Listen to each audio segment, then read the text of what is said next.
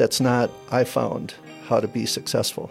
I found that leaning on people, putting the right people in place, and you do it. If you empower people, they'll do the right things. And if you give them that vision, then now you've empowered them to make decisions that can put you into a good light. And that's what I found out early. If you're going to grow an organization, you can't be afraid of growth. You can't be afraid of risk, but you got to make sure that the risk reward is, you know, is in your favor. So, welcome to episode 100 of the AFT Construction Podcast. I'm your host, Brad Levitt, and this is an episode I've been really excited about. You know, we wanted to do something a little bit different for episode 100. You know, we're extremely thankful. We've had some amazing guests come on for the last 99 episodes. And this time we brought on Dave Clark. And Dave Clark is my number one business mentor. Not only that, he's my business partner. Dave is someone that believed in me when I was young and at a time in my life when I needed him most. And a lot of us look back to people that have been there for us in those dark times, right? And this was a lot more personal, just speaking to Dave about his professional career, about his mentality and his approach to business and life and entrepreneurship, to family, you know, and how that incorporates to business and how we look at company culture. This is a lot more personal for me. Again, we've had some amazing guests um, over the years, and this is what something that is just a little bit different. You'll hear a little bit more about my story um, into AFT, into construction, what inspired the podcast, a little bit more about Dave and behind the scenes, and a lot more about what makes us us. And so, without further ado, let's get started. So, welcome to the AFT Construction Podcast. And I'm actually very excited today. This is our 100th episode. And we've been very. When aren't you excited? I, I, I am always excited. Dave, Dave, who just spoke, this is Dave Clark. And welcome, Dave. Thank you. And this one, here. yeah, it's great to have you. And this one's a little bit different than the context of the other ones. And the reason being, Dave is my business partner. I know where all your skeletons are. He knows all my skeletons. He knows all the issues. In fact, he's helped me correct most of those. Well, he's still working on that. no, you're good. you have no skeletons. Uh, uh, there's plenty, I'm sure. But um, but this one I've been really excited about. So for our hundredth episode, and we've had amazing support from all of you that have been listening, and we want to do something special for our hundredth. And this is why I brought on Dave. And Dave, uh, for those that have heard me on other podcast forums, I always refer to one of the main mentors of my life and business career, which is Dave Clark, who's here today. And I think it's important before just speaking about our business, our operation, our relationship, to understand how that started. So, Dave, for you, how did your relationship to Arizona begin? It goes back a ways. I uh, I'm from Wisconsin. Okay, I'm a I'm a farmer.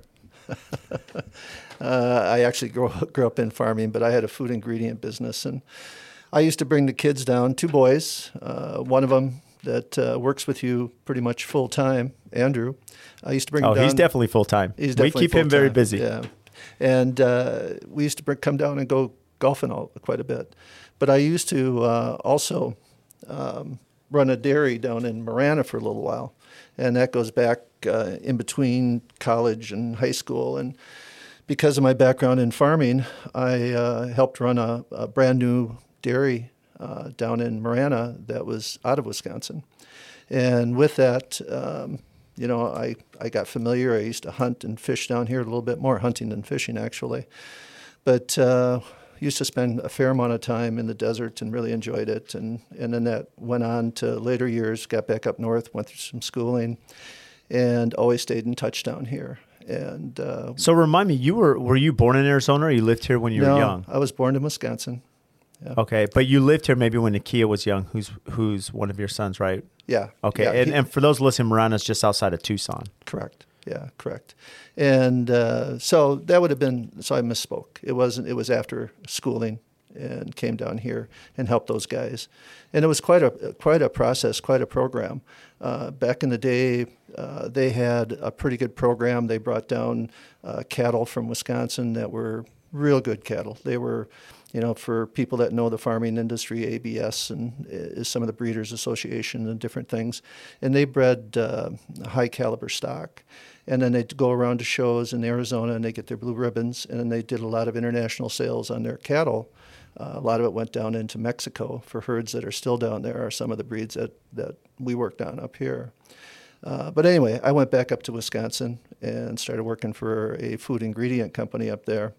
And worked through the organization. I ended up being their one of their top sales guys. But where did you start? Because I've always been impressed by this. That I believe you drive forklifts from the very beginning when you started. yeah, well, you know Rudy. I do. Rudy's one of my partners that was VP of operation. He hired me into the industry, and uh, it's really kind of interesting that. Uh, the first guy that interviewed me for the company, and it was called Ridgeview, and it was out of Wisconsin. And uh, he, said everybody starts in production. Well, I wanted to do inventory and take care of the product and help on formulas and different things. And I thought the forklift and working in a warehouse was a good place to start because I had a lot of background in, in uh, working with inventory. And the guy said, Well, we start everybody in production. Well, then I got a phone call from Rudy, and he uh, said, Well, we may have a spot for you. And he hired me. Well, uh, we spent a lot of years together, working together, worked up through the organization, and ended up bringing Rudy back into my organization as VP of operations. And uh, like I said, you know Rudy because Rudy spent some time down here. And uh, but we that company was the first company in the United States to really sell whey protein concentrate. It was a partnership between Thomas Technical and Ridgeview Industries.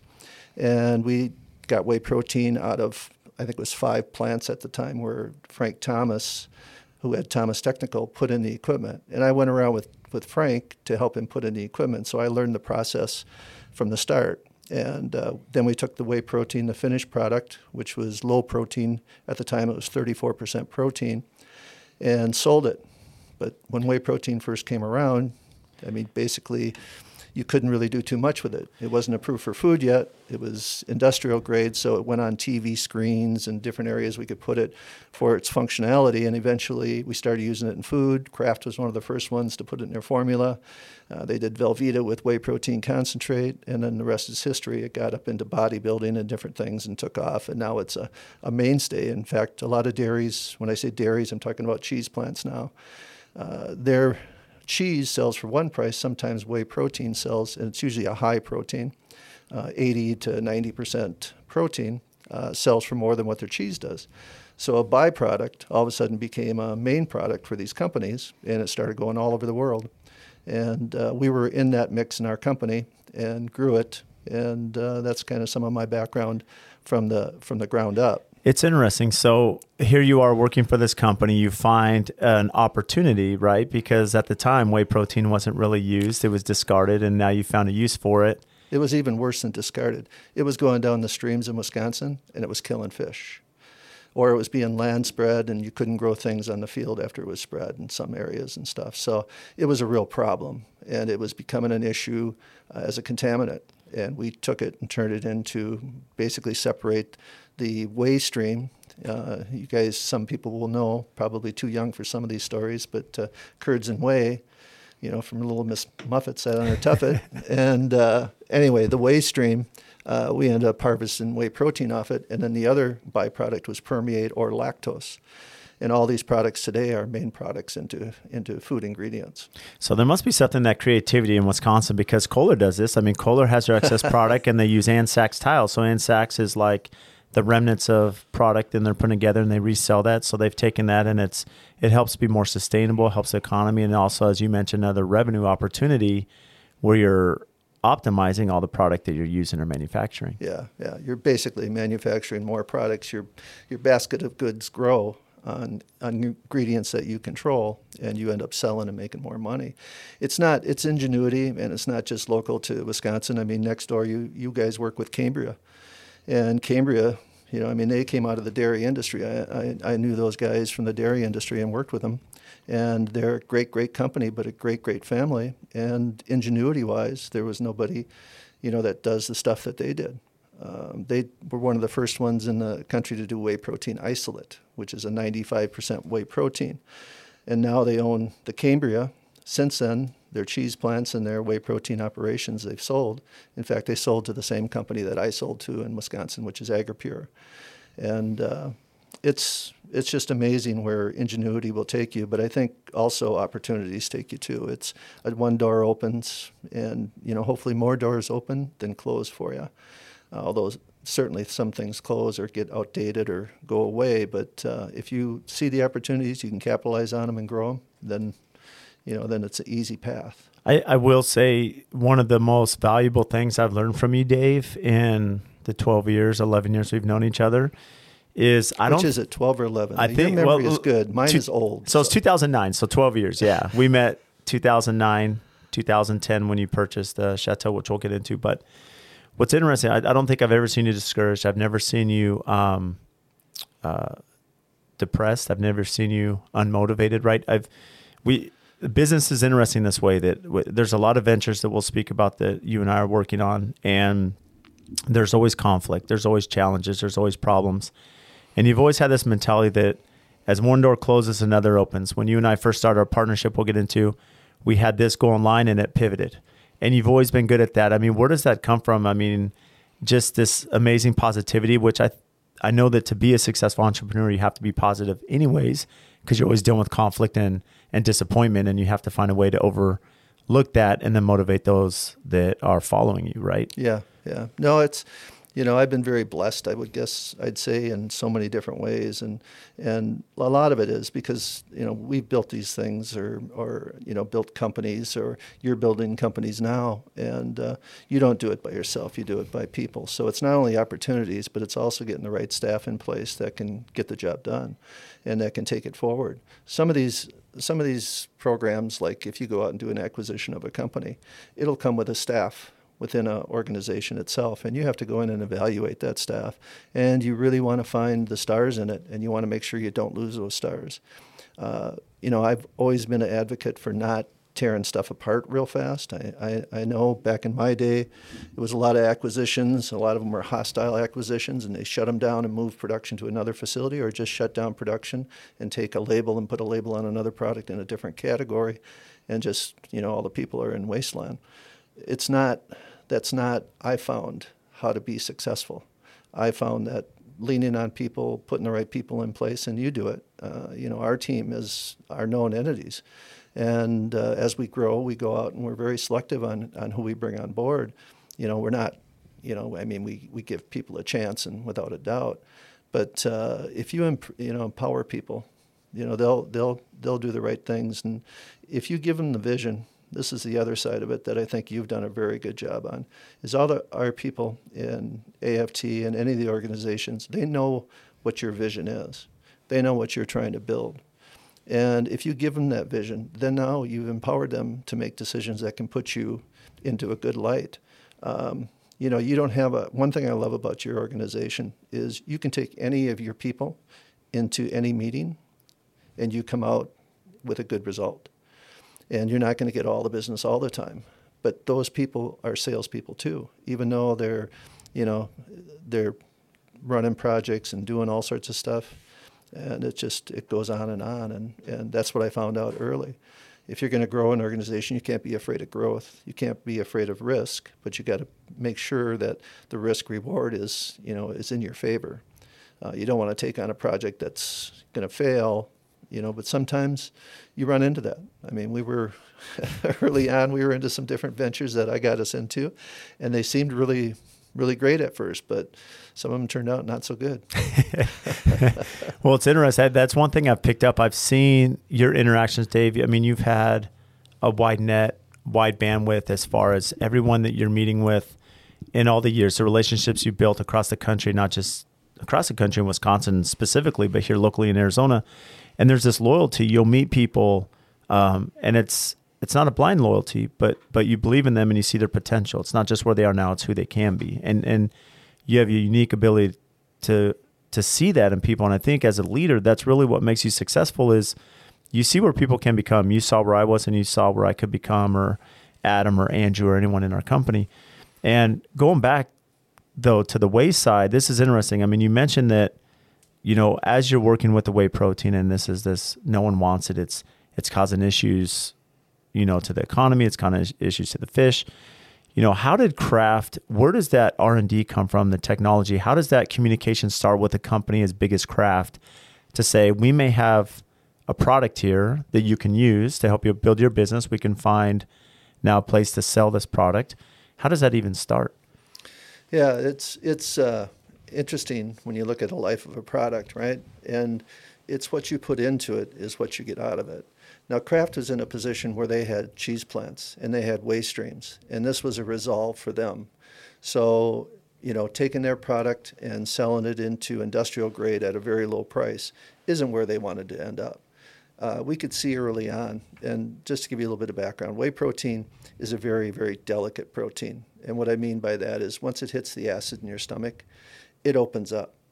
And when it opens up, it releases all the amino acid in that, in that protein, and it becomes bioavailable to your system. Well, on the other hand, it's really easy to manipulate when you want to process a food. You can open it up and make it a very, very sturdy product. You can you can heat treat it, and you can end up with something that you put in a microwave and won't melt, because now you've treated, you've basically designed that whey protein to do a different functionality, because of through heat treatment or through other types of treatments.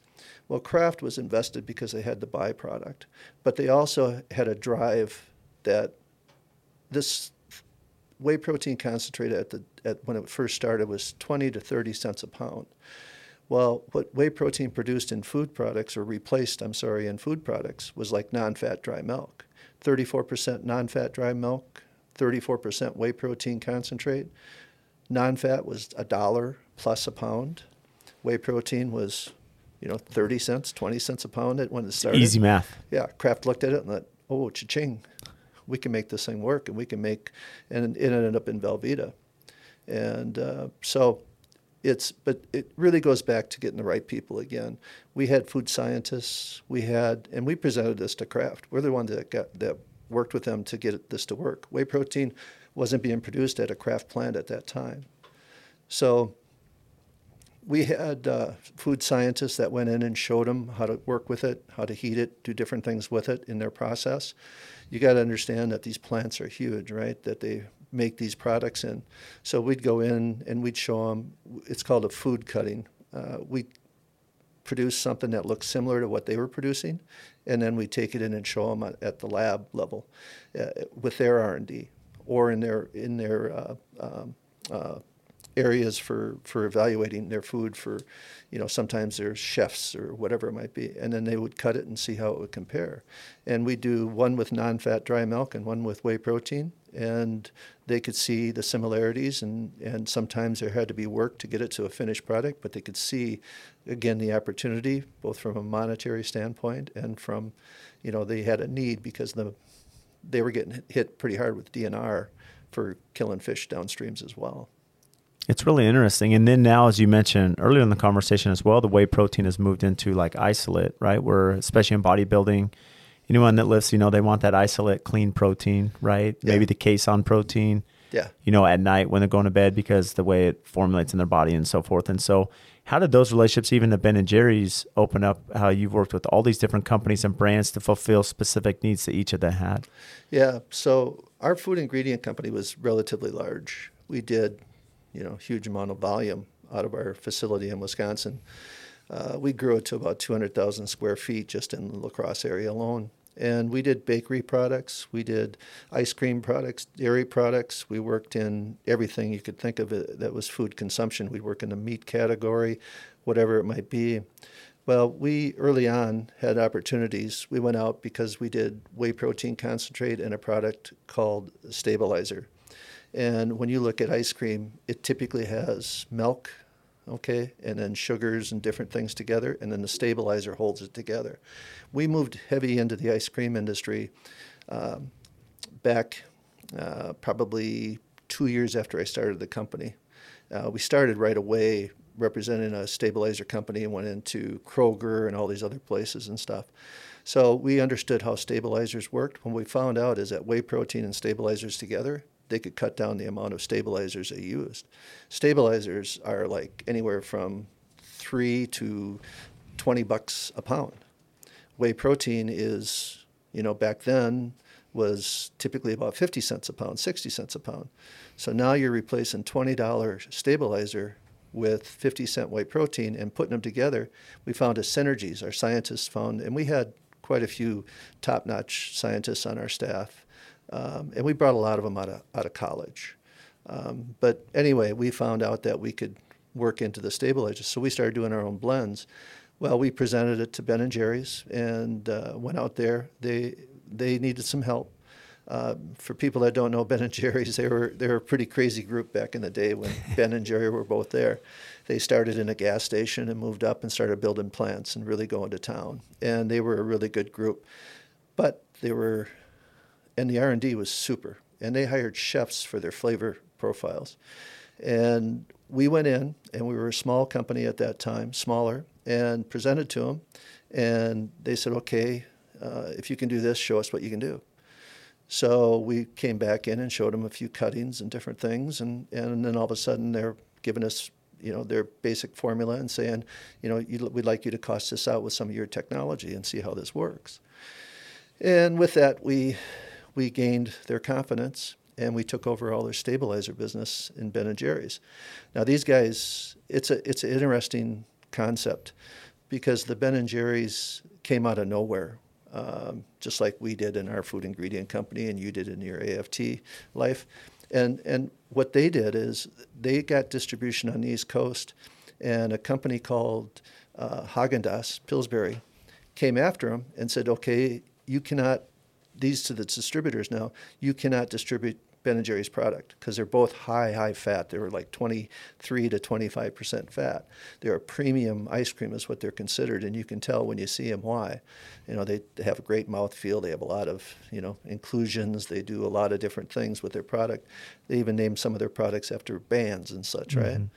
So uh, they went. Ben and Jerry went to Minneapolis to Pillsbury, who owned Haagen Dazs, and then they set up signs outside the doors, front doors of Pillsbury, and says, "What is the doughboy afraid of?"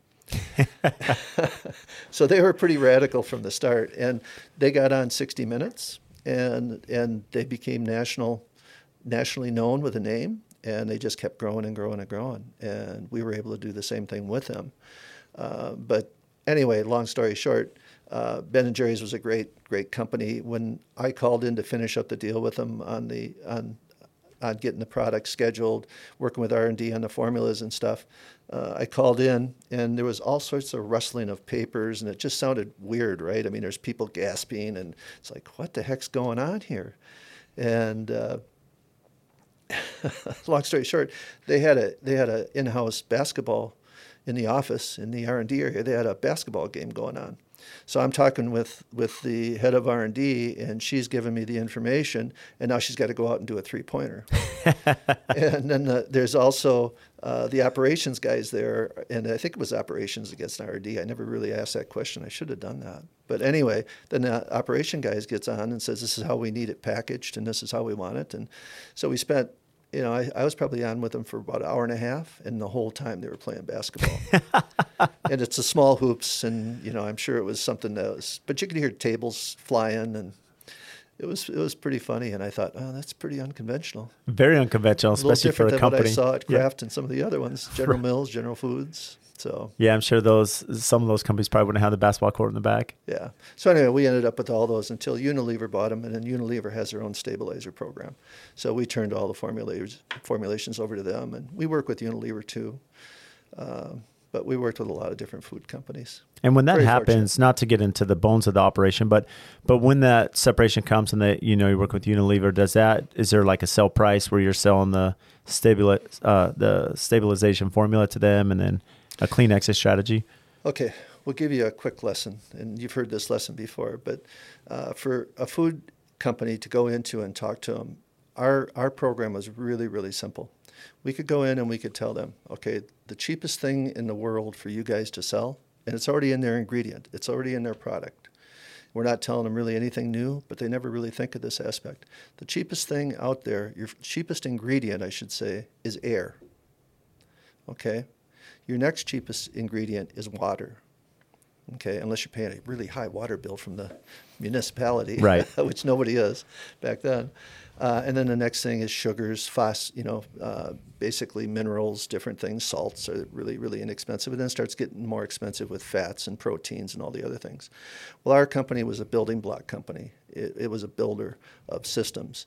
And what we could do is we could go in and with our scientists and show them how we, and we usually ended up either improving or maintaining the quality that they, we never did it as a, we always had to balance our conversation with them that we're not going to make your product worse. Our whole achievement here is to end up with a better product in the end result for you. But we were working with a lot of formulations like a, like a sauce company or whatever that were old school uh, recipes from somebody's ancestors. And or that we go in and they were producing one thing and we'd give them a whole other product to produce as an extension for their plant. So it was really a, it was really a, a good a good avenue for us to go down, and it opened up doors. I mean, we're sitting in Hershey's and talking about updated chocolate f- uh, flavors and stuff, and and you know where they were using again non-fat, and we could show them whey protein and permeate and bring it all together without without making a worse product, making a better product in the long run. And Hershey's, you know, they, they were all over that, and and a lot of these uh, like Mars, all these guys now and their formulations are more stable. You ship them across the mountains, they're better. They don't, you know, it, it's they're they're more knowledgeable about their finished products today, and that doesn't stop. They're always evolving, always evolving, always trying to come up with new products. It's really good business advice right there, Dave. That as a company, you're always evolving. You're always looking at new doors as opportunity closes. There's more that opens up, and that mindset really helps create a successful business you know, as as you look at that, I, I, think your story is really unique, Dave, too, because you think about we we had Ted Bainbridge on, and he's Canadian, and he always talked about the American dream, and he and I have talked about that. He did talk about in the episode as well, just opportunity here, and and you look so much such as yourself, Dave. You born in Wisconsin, you work in the dairy industry, you go work for a company as a forklift driver, and now you've built this amazing enterprise, right, in a short amount of time. I mean, where does that confidence come where you're working for this company, and although you grew to be one of the top salesmen, you see the whey protein come in, you see the opportunity there. What makes you take that step to say, okay, I'm going to start MSI, Main Street Ingredients. I'm going to figure out banking. I'm going to bring Rudy on because he's one of the key guys. You know, how, where does that confidence start? How, how do you begin a manufacturing operation that quickly? You know, mine was, you know, it's, it's just kind of how doors close and doors open concept again.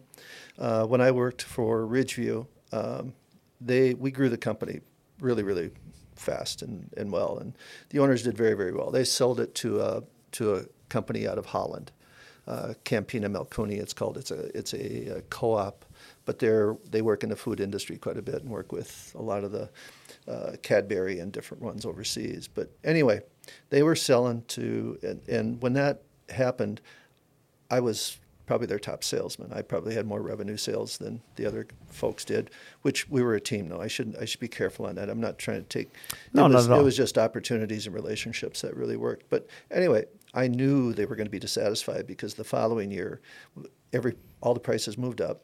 The whole thing changed around in a heartbeat. And I did not want to work for a major corporation in a in a in a in that type of setting especially for a foreign one at that time. So, bottom line is is uh, I thanked everybody and, and I, I, left and started put up my own flag, um, and started Main Street Ingredients and uh, and then the rest is kind of history. I ended up going back and buying that company that came in and bought. You know, we took over that operation, went back and and uh, acquired Campina Melkunie in, in La Crosse, Wisconsin, and and and grew uh, quite a bit. Uh, I took on some partners uh, that were good for us, and then I ended up buying those partners out um, later on because they, they kind of wanted to go a different way, and I wasn't ready to, you know, to quite quite go that way. Uh, I, I one thing you look at, you always look at, at at what your company value is, but you also look at what in lies ahead of you. Um, if you have a path to to really get into bigger things and stuff, then you know you don't want to just throw it away and give it away of where you're at today. You want to get to that next point, and it's achievement and it's it's a desire. And I love the food industry. I absolutely love the food industry. That's why I keep dragging you back into some of our other ventures like yeah. Cliff and you know. Uh, Soul and Science and Brinks TV and all these different things kind of have a fit into the food industry. And now we're looking at a coffee company. Um, it's it's family owned operations. It's a family type setting. You know, your company is a family type setting. Um, you know, it's it's one that that uh, your people will walk through walls for you because they're invested and they and, and they want to they want to make this thing a success. I don't say walk through walls for you because you're you. They walk through walls because of them and uh, they're willing to do that for for again. You give them vision, you show them what you want to achieve. They're, they're going to help you achieve it, and they're and they're going to get they're going to get rewarded for that work. Well, you've always been strong on that. I, you know, you've set the word value, and and the context here, Dave, that's really unique. I know in the beginning when we partnered is that even as the companies are new or fresh, and maybe the revenue's not there, the net income, you're looking at this. Well, there's value, right? There's value in the name and the brand, and as you're building this in your vision, right? So the value may not be there today in year one, but it may be there in year ten. And don't make decisions right now that are going to affect the value 10 years down the road. And how are you looking at that and constantly monitoring your growth, your stabilization, your leadership, your, as you mentioned, empowering the employees, giving them the systems, which is what you did for your stabilization. You created systems, right, that brought value to these companies. And that's what grew Main Street Ingredients. That's what's helped grow us now. Now, we're super excited to welcome one of our new sponsors to the podcast, Pella Windows. And this is even more exciting because we use Pella in so many of our projects, nearly all of them. And they've been just an incredible partner of ours.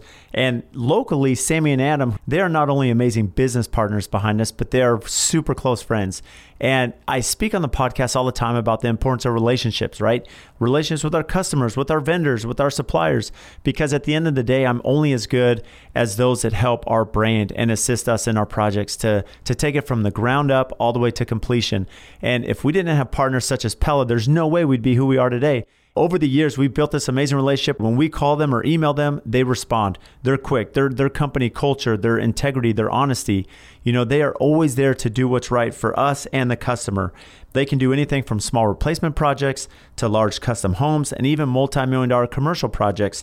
And also, when you think about their product line, they can do ultra contemporary, historical preservation, and large traditional projects. So for anyone, any scale, any size, they're the ones to call. They're here local. You know, they have an amazing Instagram. Make sure and give them a follow to see what they're doing. So if you need windows and doors, give Sammy and Adam a call. We stand behind Pella. We love what they do, their culture, their brand, and especially their quality. And if you want to learn more about Pella Windows, check our show notes. We'll have everything tagged there so you can give them a follow and have their contact information to reach out. And now let's get back into the episode. I think we need to back up for a second you know, you asked me when I came down here and how I got down here a little bit. I think you and I need to talk a little bit about your history. Well, we will, but yeah, I, have been fascinated in this because I think it's really important to the context of what brought you to Arizona because Main Street Ingredient now has grown. You've built a great reputation. You, are working with these national brands, which everyone listening has heard of. I mean, we all You're use. You're not going to let me ask you the questions. Oh, we're going to get there, yeah. but but now here we go. Now we turn that corner, right? So, what brings you down to Arizona in the 2000s? So 2010, it was world was churning around quite a bit, and part of that reason was because of FDA and changes that were being done at FDA and stuff. And we ran we, our company was one of the cleanest companies. In fact, a lot of the FDA rules and regulations, we worked with them on designing those and getting them into the FDA. To be honest with you, uh, what they do is they go out into plants and they'd see what was good and what was bad, and then they take it and go into another plant and say, "This is what you need to do there." Well, when 9/11 hit, we changed our program at our plant, and because it really impacted us, and we saw um, I don't know if you remember Tylenol when they had an issue with uh, tampering and everything on that. So what we did is we put all closed circuit TVs into all our operations. So all the all the production lines had cameras all over the place, and we were and we were videotaping everything and keeping a log on that. When people were coming in, our IT guy uh, designed uh, one of the first uh, uh fingerprint uh, scanners or scanners, yeah, yeah mm-hmm. for fingerprints. So we put those all on the door. You either had to put at that time, and this sounds a little bit strange. Is this is this because employees possibly could steal recipes or formulas, and there's no, proprietary or no? It's because we wanted to let employees in only, and we didn't want to have anybody else coming in. Uh, you know, we we didn't want. They were talk about. Uh, arsenic and all these other things. So we wanted to know who was in our plant at all times. We didn't want to have anybody coming in. Everybody had to come in through the front door and get screened, uh, and and uh, or they came in through the plants and they had to fingerprint or put in their social security number, which is pretty intrusive. And I would I would change that process and not make that be the code they give. But so either fingerprints or that. Uh, we have it on on on video. Uh, we were doing big time stuff. So I felt, well, Nestle's came to us and they saw what we had, and and so we ended up picking up a lot of Nestle business. Uh, the Carnation Instant uh, non-fat dry milk is you know we picked that up and then we picked up a bunch of other ones and and different things at the plant and now they're doing you know Garden of Eden all these different products that that Nestle owns the label on. Well, we did. They came to us because we had a sophisticated situation, and not all the Nestle plants were that way at that time. They probably are now. Well, FDA comes in and they see this and they see us growing and they like, you know, we need to get this out into the marketplace. We need to do this. When I say marketplace, their marketplace, which is plants all over the country. So, uh, And the reason being, right, the FDA is really strict. They want to make sure that the protocol formulas, the product that we're consuming is healthy, it's clean. You don't want strains of Ebola or whatever it may be that could Correct. Create mass infection. And so that's where it's really streamlined and this help keep that under the control. bottom line in our industry was Salmonella, Listeria, E. coli, things like that that you wanted to keep. That's how many E. coli said Ebola, but E. coli Yeah, or I, I knew where you were salmonella. going. I was yeah. trying to correct you. Yeah. Somebody said something to you, but anyway, the so we did this and and uh, we were very successful with it. But in 2010, it was getting pretty pretty crazy. Uh, you know, it's just. Plus, I was diagnosed with cancer. So we might as well get on that road a little bit. But I've I've had a few different cancers, and and so 2010 it was time to to uh, pull something else together, and not I sh- shouldn't say pull something else together, to sell the company. We had a lot of people that wanted to buy the company over the years, uh, a lot of different ones, um, and you know we said okay, well let's just let's just do this. And I was going to stay on and and help them build it and do some things, but I ended up with cancer and having to take care of some things and and went a little bit different way. Um, and this was my second cancer when I in 2010. So with that, uh, I just figured it's time to retire. And Kirsten, my wife, and I can't say enough about this this girl. She's she's an accountant for one thing and a really good chef, so she keeps me fed. She's a great chef She is and a great controller. She is so awesome. She is so awesome. Which, you know, which uh, you know, for the family, great grandmother, the whole thing. By the way, everybody, we have four granddaughters, and I had two boys, and it's nice having four granddaughters. Although I love the coaching and stuff with the boys; they're awesome. But anyway, uh, not to get too dar- far into the weeds for you. So anyway, we came down in 2010, and I ended up. It was 2008, 2009. I was down looking around. Things were kind of really, really soft in the marketplace. I was just looking for a retirement home to come down and get, and opportunities started to appear. And those opportunities, and, and even though I wasn't in the market to do these things, um, we did them.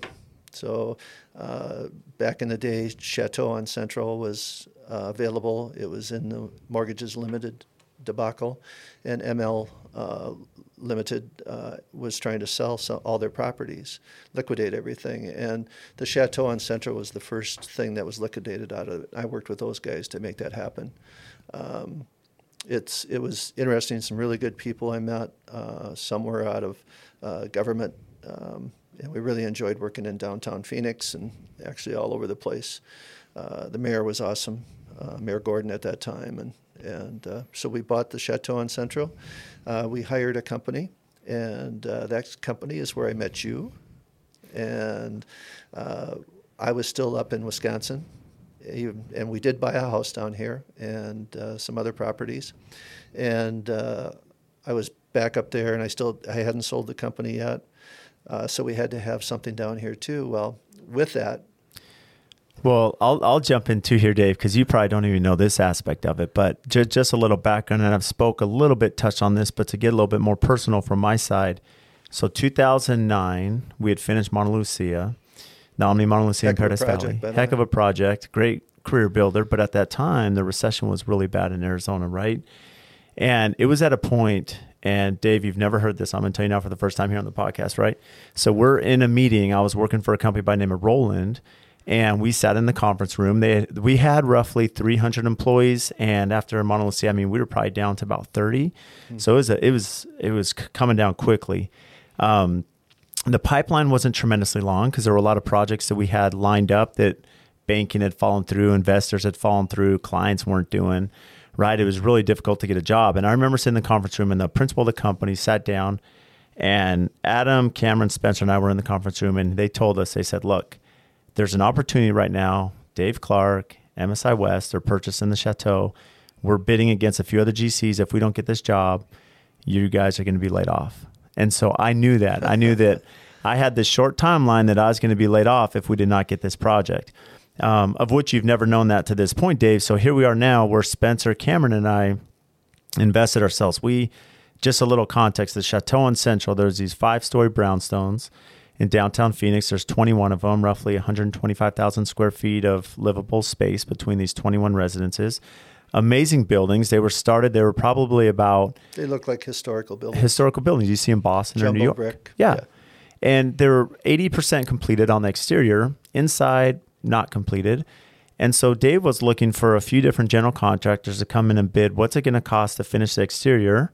And then we also need budgets to finish off the interior. We'll get a sales team. We'll sell these individually, right, to uh, to the consumer.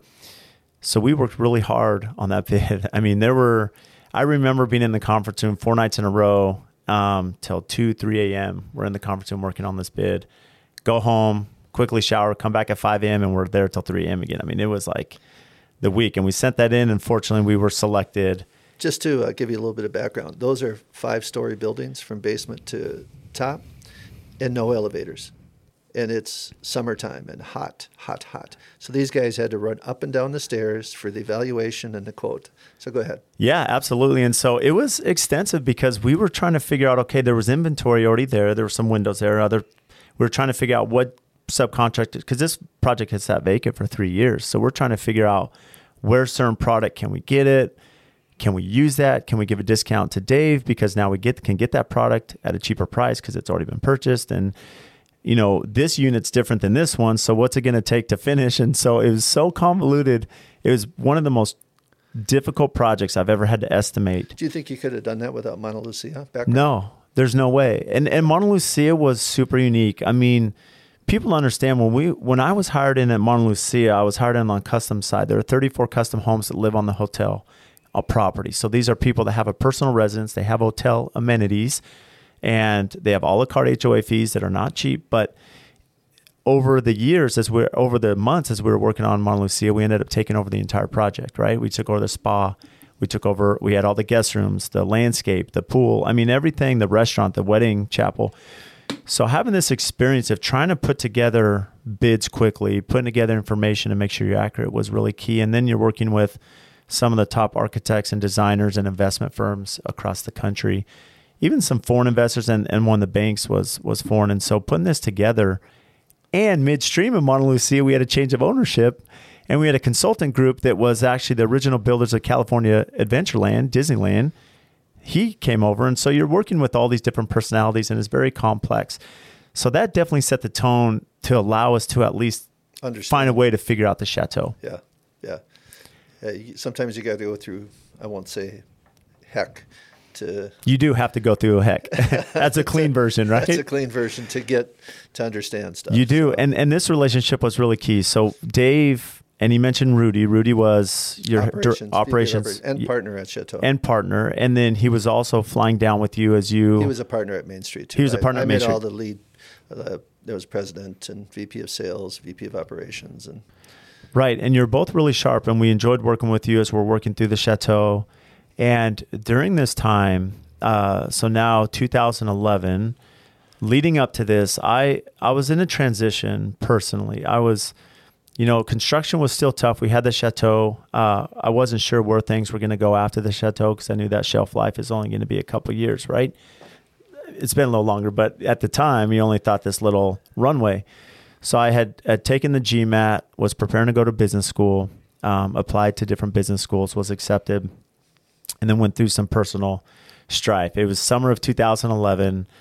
I was ready to go to graduate school. I was moving out of state. You knew this, Dave. I was leaving Roland, going out of state, and I was married with three daughters. And my ex-wife decided this was time for her to pursue a different venture and not go with me to graduate school and start this process over. And she moved to California. And now I'm a single dad, three daughters. I had trained my replacement at Roland, who is now working at the chateau, funnily enough. and I didn't have a job.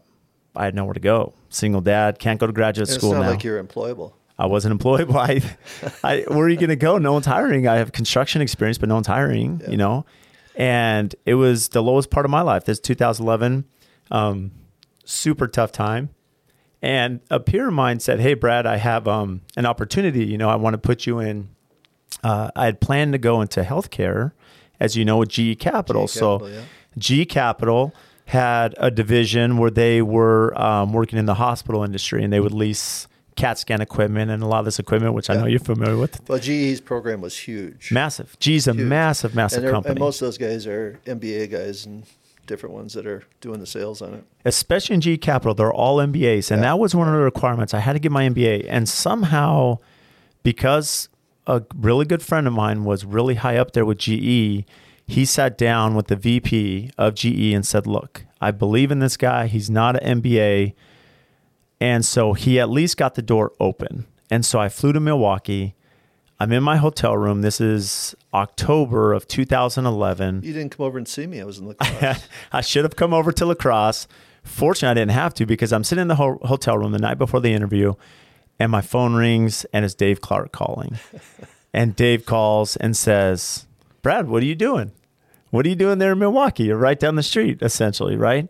And I explained to him, and you kind of knew a little bit that I was going to go back to grad school. Yep. And you said, "Don't take the offer. Don't take the job." No, I, I don't think I said don't. I, I said it would be a mistake. Yeah, you did. That's even more. You said it'd be a mistake for you to hire on with GE Capital. if I if they made the offer, which at this point they hadn't, right? So I still went through my interviews, came back, and shortly thereafter, this was October, a month later, uh, Dave and I, Dave said, "Look, Brad," and this is when I found out. I didn't even know you had cancer at the time, and he said, "Brad, to be transparent, I'm dealing with multiple myeloma, right? Cancer. I have this. I I feel good about it, and I knew you're a positive person. You're like, this isn't a long. T- I mean, most people that have this disease, it, it's not. Their window's pretty small, but I plan on being here, and so there's still a risk. But and you laid everything out for me in a way where you said, but, you know, I believe in you. You're here local. You can stay here. You have your daughters and let's go build something. I'm working with Na- with a gentleman from NASA. We're working on this technology for uh, for the military. I want to have you travel. I can't do that now. So can you travel to the Philippines? Can you travel to Singapore, wherever it may be? Potentially China. Potentially China to work with the plants. And at this point, uh, a saving grace in my life where I needed something at, at my darkest moment, and you were there. Well, you know, you, you left out one little little thing, and that was the chateau. You had to manage the chateau, our only property down here, and uh, with that, you had to work with your old company, Yes. which was which was interesting and it was good, and, and those guys and the people there were phenomenal, and and when they closed their doors. Um, you know, we made sure all our, our trades were all paid. We always made sure of that, and and you helped through that process and stuff. Um, the next thing was, you know, you starting a company, but it, it's it's kind of funny because you jumped into that without really knowing if we had anything going the other way, and it was just the chateau. It was. GE Capital or just the chateau? Yeah. Let's see. GE Capital, where they fly you all over the world, they pay you a huge salary, or the chateau. Yeah. And not to I, or Dave Chateau Clark, who's back in La Crosse. Yeah. Chateau is world class. Yeah, but it, you you you you know, it was a it was a good marriage. It was, you know, I already knew the entity. I knew you. I shouldn't say the entity. I knew who you were. I knew what you're capable of, and you know, I mean, Roland was a was a great company. It had great people, and it was a shame what took place. I think it was really the the mothership that ended up. It was everything yeah. up. They had they had built a hospital in Texas that had some issues, and Yeah, when we built the bonds. Montelucia, they had f- a few different entities entities tied into the same bond for the bonding capability to do Montelucia, and they had never changed that. So when this entity had some liability issues on the construction in Texas, everything got brought in, and it was really tough. Yeah. yeah, yeah. So that gave us an opportunity, and then the runway you talked about, which was a short runway but turned into a little bit longer runway, was to finish off the chateau, and and we hired you know some people that were available now. Um, Well, this goes back to, if. I interrupt you, Dave, uh, you you were mentioning Kirsten, your wife, who's an amazing chef, amazing cook, and she really is. And so, uh, you know, fast forward 2012, now. We partnered in Thanksgiving. Is really Thanksgiving 11. Then 2012, um, the technology company we're looking at with the military, there was some other complications to that venture. And you had had my wife and I, or I think we were engaged, Ashley and I at the time. We were engaged at the time. We came to dinner at your house, and um, I still remember Kirsten made this amazing spread, the salmon, right? For it was just incredible. But anyways, we're sitting at that dinner table, and you looked at me and said, "Brad, I think you need to uh, start a construction company. You need to go get licensed." And I kind of looked at you like, I don't Do I know. really there's a lot to this. this? I've been through this. Are we are we up for this? Like, there's a lot to construction. And he said, No, you really need to, you need to figure this out and go do this. And you did. And I did. Yeah, and you dove into it really fast and wholeheartedly. You know, I mean, it was that that was a great thing about working with you, Brad. Is you never shied away from a challenge. You know, when things get tough, tough get going, and and uh, but I, I, you know, I mean, we came out. We we started in a time where construction companies were they weren't all folding, but they were downsizing, different things going on. We had little or no overhead, and we were starting from scratch, and we built a company during tough times, and I think it really paid well and it paid off well. I, I don't mean from a monetary standpoint because we definitely had our downtimes and our uptimes. It paid off from being able to survive in a very, you know, just to be kind, contrary environment, business environment. But uh, um, you know, we we uh, you know we had some assets that we formed. You know, we had some other companies that we were invested in that you were part of. Um, you know, and, and again, some of those didn't turn out the greatest, but some did, and and uh, you know, like some of our, our land purchases and different things that we have. Um, And this is neat too because us. yeah, I, I mean, and a big thanks to my wife Ashley. I mean, she's been a complete sweetheart, and and you know very well, and she was a huge support going through this. And when we were married, we have three kids, so I we have six now, three and three, right? And so we have that aspect of our personal life, but. But I know Ashley was a big support, and she's like, I just love Dave and Kirsten and the mentorship, and you know that we look at you as family, which is pretty rare. I feel in the business world to have that on your in your back pocket, and and and one thing early on, and I speak about this now only because I've learned from you, is that brick and mortar. I one thing that I've seen a lot of construction companies and in in Phoenix, as you mentioned, I mean, it was still a slow climb. I mean, we we were coming out of this recession, but it really wasn't until 2017. I mean, it was yeah, five years later after we started AFT that there started to be more and more business, and then you know since then it's been really busy. Just look But back. I mean, if you take a look at when you started to 2017, you were getting return customers, Mhm. and we really, you know, you really, you know, paid attention. I mean, all those all those customers should have had a, you know, should have had a good result, and if they didn't, you know, I think we took responsibility and and tried to figure out why and never have it happen again. But, um, you know, it's it's it's a over that time period, you have to get people's confidence. You have to, you know, you're building a company. It doesn't start just like that overnight, unless you're, you know, doing a app and all of a sudden it takes off and TikTok or something. Mhm. So, so you know, you're doing it the old-fashioned way. You know, one piece of wood, one block at a time, and but look at where you guys are at now, and the, and the confidence and the quality that you put out there is is second to none. And and you're not you're not the cheapest out there, but you're not the most expensive. You know, you give a fair value for what you do, and and uh, it shows in in your customer base. Um, you know, it's just it's really fun to watch and to see, and and then we still have our other ventures. Some of the stuff we talked a little bit about, and I and I have to say too, Ashley, and your whole family, even your mom and dad. And I told you, I says you you really should t- not take any credit. It's your mom and dad that needs true. the credit. It they is true. raised you, and I, I tell a lot of people that you know I like you, and you know I, I think your parents need congratulations. oh, they do trust me. But uh, anyway, My dad was just teasing me or over the weekend about when I was 16 and wanted to run away because I was so mad at mom and dad, right? And we all being had that tough teenager, right? yeah. And here we are now, and you look back like, what was I thinking when I'm in high school, you know? But Yeah, my kids all did it too. They run, run away probably 16, 18, 20. No, they're great kids. Awesome but it's families. but it, yeah, it's interesting. It's funny because you and I, I remember when Ashley and I went to visit you, and you had a cabin in Bemidji, and we're there in Bemidji, and I remember asking you, "Okay, you sold Main Street Ingredients. You're out of food. You know, you're you're out of it. Are you going to come back?" You're like, "No, I'm." We're good. I'm enjoying retirement life, and and one thing I've seen, Dave, you just can't rest. You're not. I You- tried retirement. It's you tried retirement, I think, not 10 all it's times. cracked up to be. and, and every time, you know, every quarter, Dave calls me, okay, Brad, I think there's a new opportunity. We need to figure this out. But um, it's funny. So now here we are, as you mentioned, Soul and Science and Killcliff. Yeah, and, yeah. you know, so talk about these opportunities and what we're doing, you know, outside of AFT, just from the back into the food um, ingredient. Yeah, yeah, and you and Market. you know and you know as much as I do about them, so we'll banter back and forth. Maybe if you're okay with that. Yeah.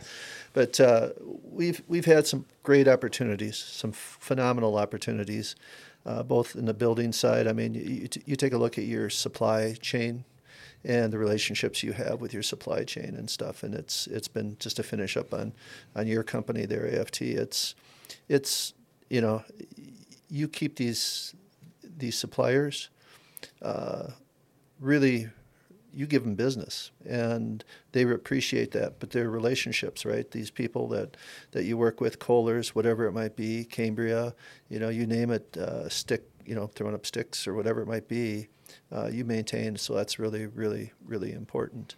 So now over on the food side a little bit. So we uh, we we dabbed our foot into a few different things, and one of it was uh, uh, we did a whey protein isolate for, and it's called Complete Milk Protein, but it's owned by Soul and Science, and that is uh, that's a partnership that we formed.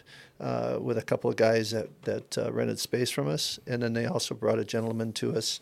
His name is John Brenkus. And for some of you people out there that uh, don't know who John Brenkus is, he's he is uh, the life science from ESPN. Uh, he produced Sports science, yeah. Sports science. I'm sorry. Yeah, and I, th- I think he was on our podcast early on. I think we're on episode 23, yeah, early we got 20 to somewhere you probably got to get him back. And Yeah, we do now. But yeah, he so he did all the sports science for Yeah. ESPN. yeah, so he he he is the CMO, chief marketing officer for Killcliff, and Killcliff is an energy drink company, and uh, so long story short. Uh, we got to know the Killcliff people, and we were able to invest in Killcliff with uh, one of their uh, their major companies that own the majority of them. So we invested with them into Killcliff, and Killcliff is and and John Timar was on here, and I think you also had Dash. Dash, was on too. Dash is awesome. Yeah. Dash is awesome. John is awesome. So anyway, uh, And Ryan Bader has been on too, who's one of, you know, Yeah, he's he- associated with Killer, he- but he he- fights with Bellator now. Yeah, he just fought, didn't he? Uh, he will be in Phoenix. I thought he fought up in Vegas last. Year. Yeah, time. but he fights, I think, in Phoenix in October. Okay. I think I have to look. So we talk about fighting. This is actually UFC. UFC, Bellator, fighting, yeah. yeah, fighting that Killcliff has MMA. influencers from, and and they they're very active. Well, John Timar, uh, they've become friends, and we were able to invest in that company, and it's been a great investment. Uh, they're they're growing. Uh, they're a young company. Uh, they aspire to be a much larger and bigger company, but they they have kind of the same mindset. And what I found in the organization, and I have a place on the board, so I get to I, I get to see a lot of the employees and such, and they are uh, second to none in our concept of empowering people. Um, when you when you talk to any position in Killcliff, they know what they're doing. They're running their area. They're achieving goals, and but now you have something at the top of Killcliff, which is really kind of different. And I shouldn't say different, uh, unique. I shouldn't say unique. He's special. John Timar is at the top of Killcliff, and he was on here. But John Timar is an ex Navy SEAL. And when you talk about somebody that understands and knows and uh, has such a good feel for his company, it's John Timar. But John Timar empowers his people, and that that helps them quite a bit. And uh, he gives them the vision, and then they they get do what they can to get it done. I, I overuse the word walking through walls, but they really do. So Killcliff is moving along. Uh, they have phenomenal growth. Uh, they're just getting distribution uh, all over the place. They have a they have a Killcliff CBD. Uh, some of you people uh, listen to Joe Rogan. Joe Rogan is that's the Killcliff. The Flaming Joe is a Killcliff product His own flavor. his own flavor designed specifically for Joe. And if you've had it before, uh, or if you haven't had it before, you should try it. It's got a spice uh, Spicy pineapple. pineapple. Yeah, it's it's it's great, and um, I'm not a big drinker, but they tell me it's phenomenal in, in drinks as well. But anyway, the organization. Um, and and they're just they're just getting going. Um, they have distribution through uh, Southern Glazer's, uh, uh, which is located here and all over the country, and uh, phenomenal company, great people, and uh, so they're really really moving and shaking, and we've been very fortunate, and I think even uh, supplied us a refrigerator and some Killcliff for your conference room, I believe. Yeah. So anyone is you come visit the AFT office upstairs in the conference room, Killcliff, we have a refrigerator stock full of their product. We also have, um, of course, the spicy pineapple flavor, which is Joe Rogan, and then Israel Adesanya, the style bender, who is in town. I know we met him. He's he has his own tequila uh, kiwi, his own kiwi flavor coming out. yep. That actually is coming out this month in Yeah. in August. Yeah. And these guys just, they're real stand up. In fact, it's kind of funny because I ran into uh, some old people in, uh, from the industry, from like Ben and Jerry's and different organizations that are culminated with some of these folks. So it's, it's interesting to, To pull those old relationships back now that you're kind of mingled in it again. yeah. And then, and then also, uh, as they grow, because of my manufacturing background and stuff, I can go in and help them. And you know, I've been through some of their facilities where they're where they're manufacturing and and uh, can see how they're doing it and support them. Um, you know, it's it's it's it's just fun. It's fun getting with good, energetic people and and helping them do what they do best. And the Soul and Science, explain that the the products in the Soul and Science brand right now, the yeah, proteins. we have uh, Immune Fresh, which will be coming out here shortly, and uh, we also have a, uh, a colostrum product. And colostrums are pretty unique, interesting. It's it's a pretty functional product. Uh, you get that off the first milkings. We're going back to my dairy roots now. But anyway, when you do the first milking of a cow, and it's used a lot in baby foods. So Mead Johnson, uh, you know, all these Merck Pharmaceutical, all these different companies use it in their baby food formulations. And uh, we're we're packaging it under Soul and Science and bringing it out, and and uh, and its functionality, it's really really good. Uh, it's funny how the body works, and it's it's funny how you have we're really understanding now at a level that's you know we didn't understand a few years back you know like cell formation and what happens there and stuff and colostrum is a way as your cell formation goes it helps in, in that in that category so immunal you know for cell formation and immunal system uh, support is really really good with colostrum and uh, and that'll be coming out. But Soul and Science is a, a John Brenkus. Uh, we're in partnership with it. Um, he had Sports Science, and now we have Soul and Science, and uh, he's produced some. He's also has Brinks TV, and the Brinks TV has a platform for Killcliff. So if you if you get a chance, go on Killcliff and look at uh, their app. If you want to get their app, or just look at them on the on the computer, John Brenkus built a lot of that along with the Killcliff folks, um, and it's very very interesting. It's a platform. It's an interactive platform.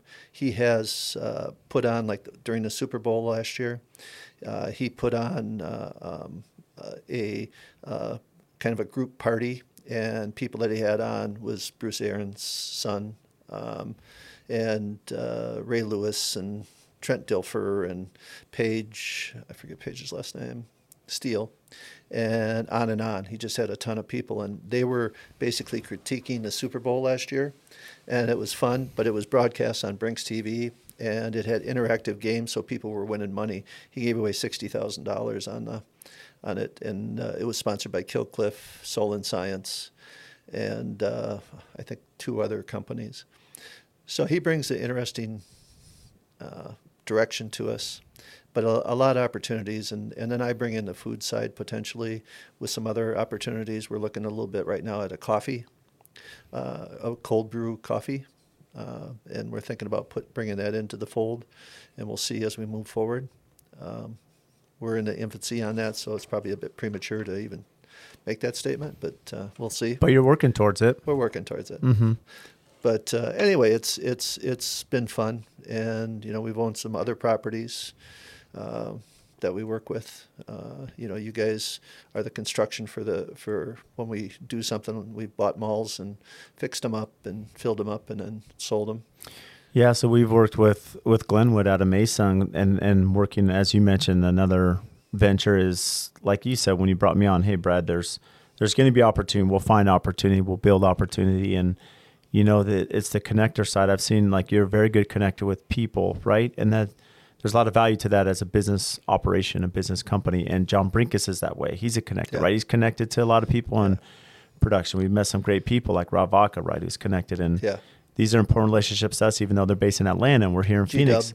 G Dub, right? And I mean, just the whole group there. It's just they're amazing people. Jerry Barker, yep. operations. I mean, he's he can go out and sell or produce. Yeah, and they just have so many different talents and networks. And then, you know, the land development side has been interesting because this is where I, I feel like that MBA education one on one, where we're working with Glenn, we're working with you, Dave, and we're looking at um, the value, right, the cap rate at at dirt, at existing properties, their their lease potential, where they're at now you know what this looks like one year five years ten years right? And as we're investing back in the community and and building these neighborhoods and putting in value there and possibly doing the construction work in some cases you know there's just a lot of different things out there that bring value to us as a brand and to our clients that know that hey we're here for the long run you know we're we're here we have brick and mortar behind us we have a company and there's a lot more to AFT than just the construction side although we're not distracted by these other things. These are just a core of our business that allow us to, yeah. you know, to be here for the long run. Yeah, and then there's people that support us. Like when we did the chateau, um, you know, like Randy from Coffin Trout, you know, supported us in in our advertising and, and stuff. And and uh, for people that don't know, Randy Kaufman, he's got Kaufman and Trout uh, jewelry store, but he gave us, you know, a watch to give away when we had the design a challenge, a Rolex. Mm-hmm. Yeah, it's just unbelievable that people go out of their way and do the stuff that they do. And, and he does a lot of charity work too. I know a lot of, of yeah, work. a lot of kids. I mean, he has a golf tournament. I think it's a problem. I think he has an enlarged heart. it's it's quite possible with Randy. it is, without a doubt. But uh, on the, back on the Glenwood side, uh, great great partners too, and they've done a great job in getting, you know, opportunities to us and showing us things and stuff, and out of opportunities, you know, where they've cashed out for us and stuff, and and uh, you know, good people. So. So aligning ourselves with good people, I think, is very important. It is super key. And so, Dave, I mean, it, it, it's funny, and I, I'm glad you touched upon the cancer side because, as far as I've known you, 12 years now, you've been fighting through this, and you continue to overcome it. And I think that's a testament to what this conversation is based on. You know that when you you see opportunity and you don't get caught up. I one of my challenges that I deal with personally is you know it, it's really easy mentally to always focus on the failures, right? Because there's mistakes I've made in my career. There's mistakes I've made with clients or communication or processes, and they eat at me. And and, and part of it's I'm competitive, you know, and you know, I want to have a good reputation. And it's like, well, I, I can't allow this to happen again. But it, it's interesting. It's, a lot of times we get fixated on that instead of we're not fixated on on the end goal, right? On yeah. the positive side, like there's so many great things happening.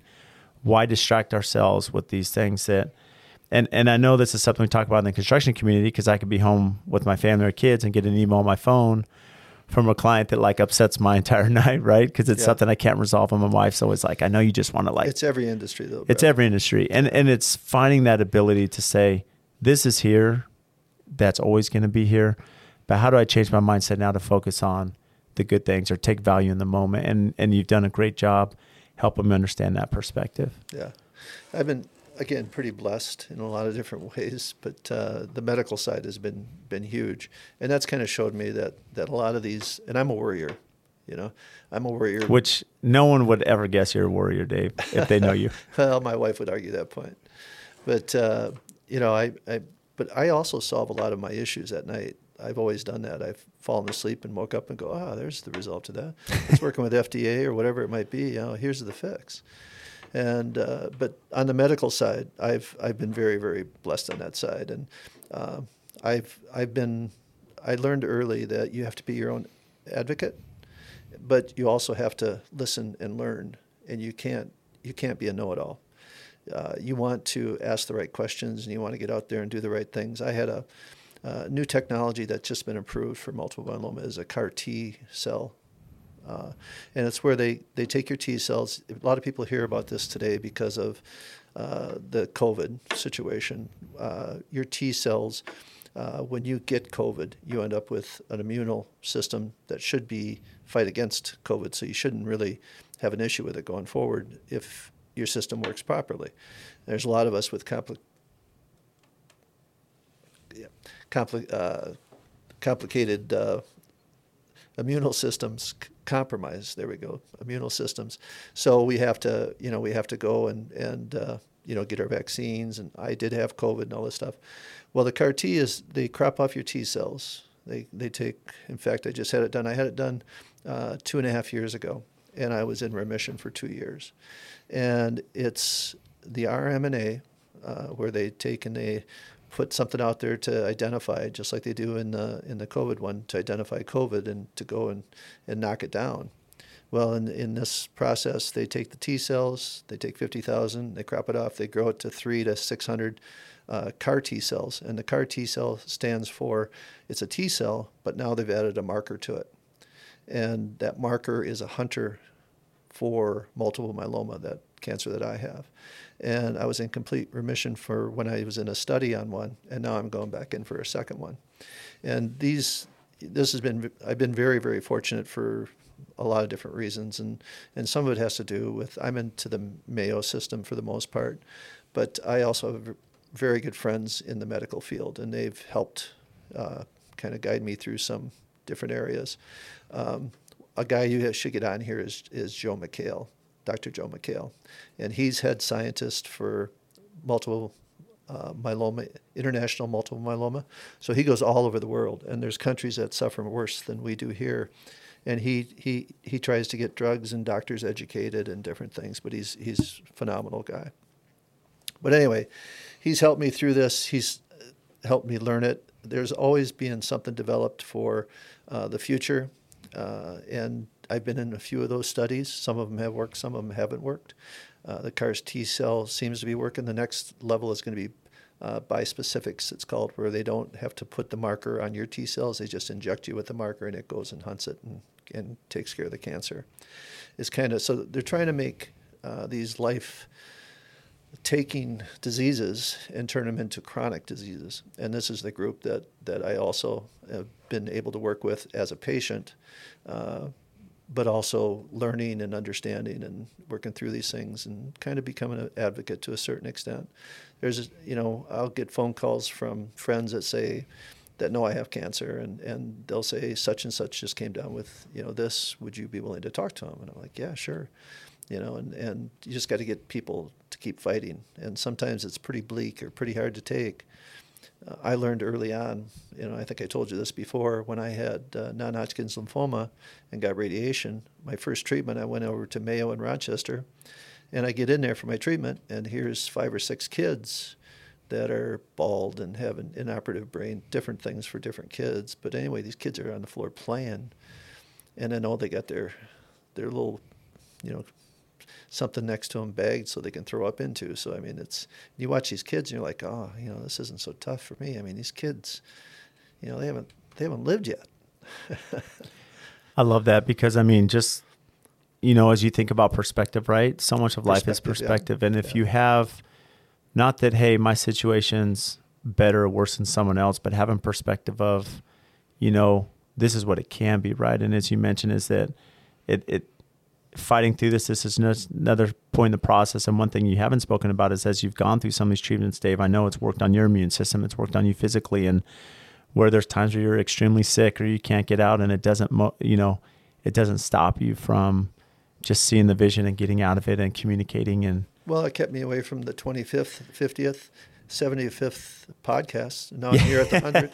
No, I, it did. It I, kept you away for a little while. We've been trying to get you on for a while, and it worked out perfect for 100. Yeah, yeah, and I appreciate you. I appreciate the whole thing. So, I think the other thing that we need to probably talk a little bit about is all the opportunities that you've had with designers, you know, people in the industry, architects. You know, we we at AFT, and I, I use that loosely because you're the guy there all the time, but. Uh, we at AFT have been really, really lucky.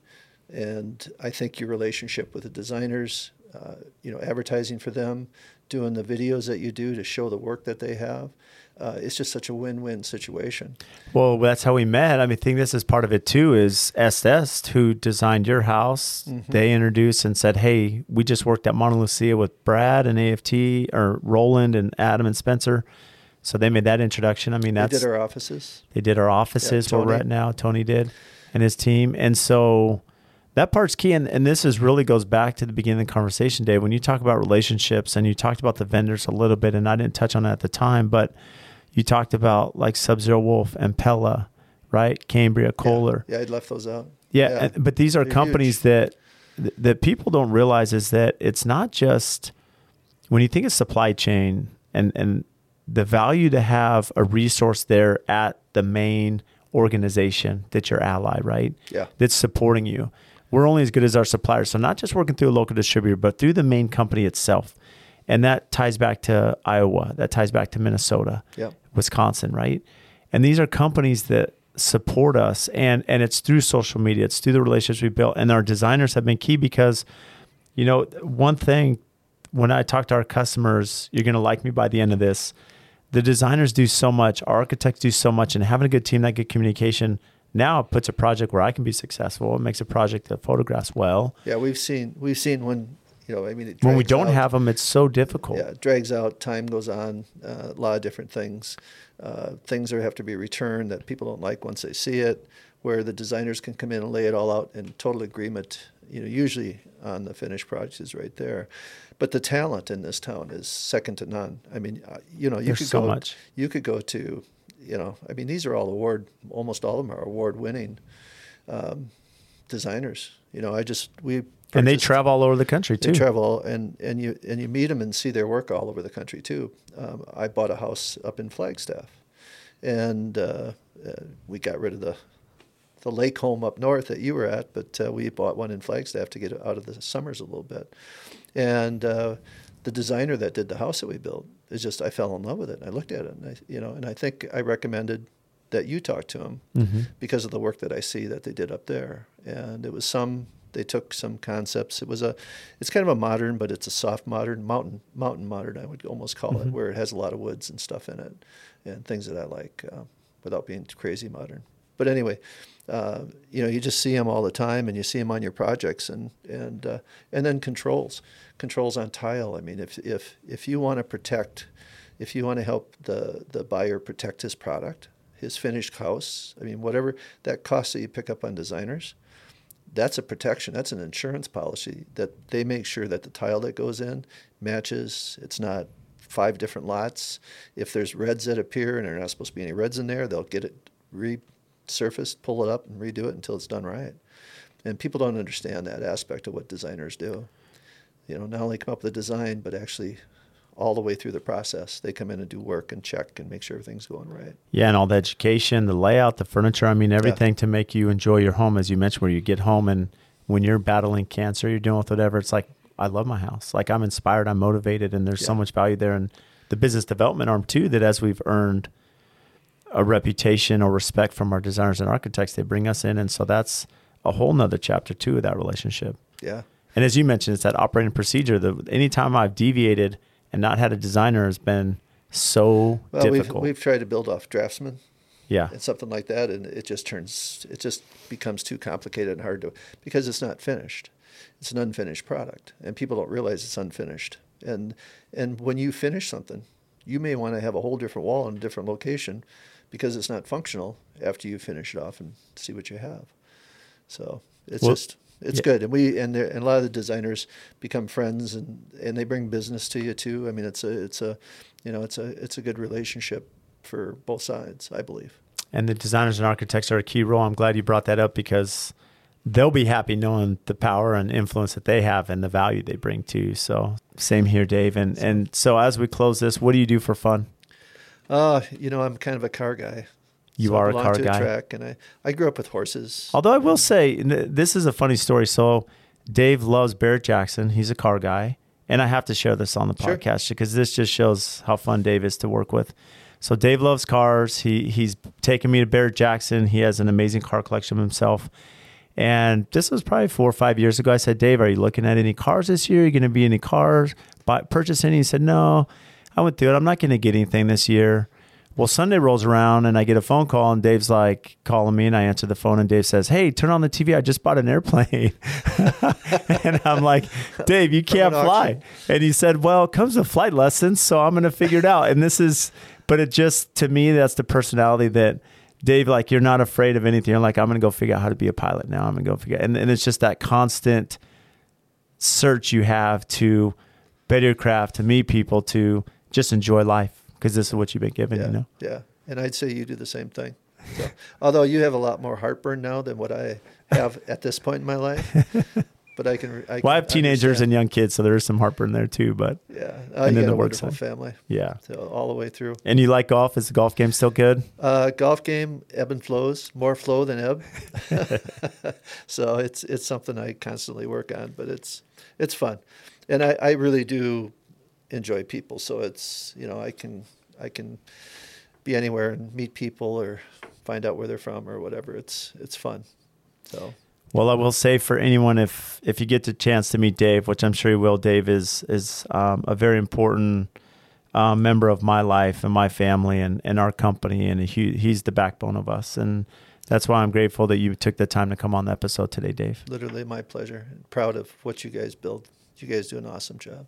So thank you all for tuning into the podcast today. And just as a recap, if you check the show notes, they're just going to have all the links for the topics that we discuss. And also, one of our favorite features now is the chapters that go through the conversation. So if there's certain topics you want to revisit or listen to, they're outlined by the time that we discuss those. And again, we can't thank you enough for all of your support. Please make sure and download our podcast, subscribe, give us a five star rating and review wherever you download your podcast.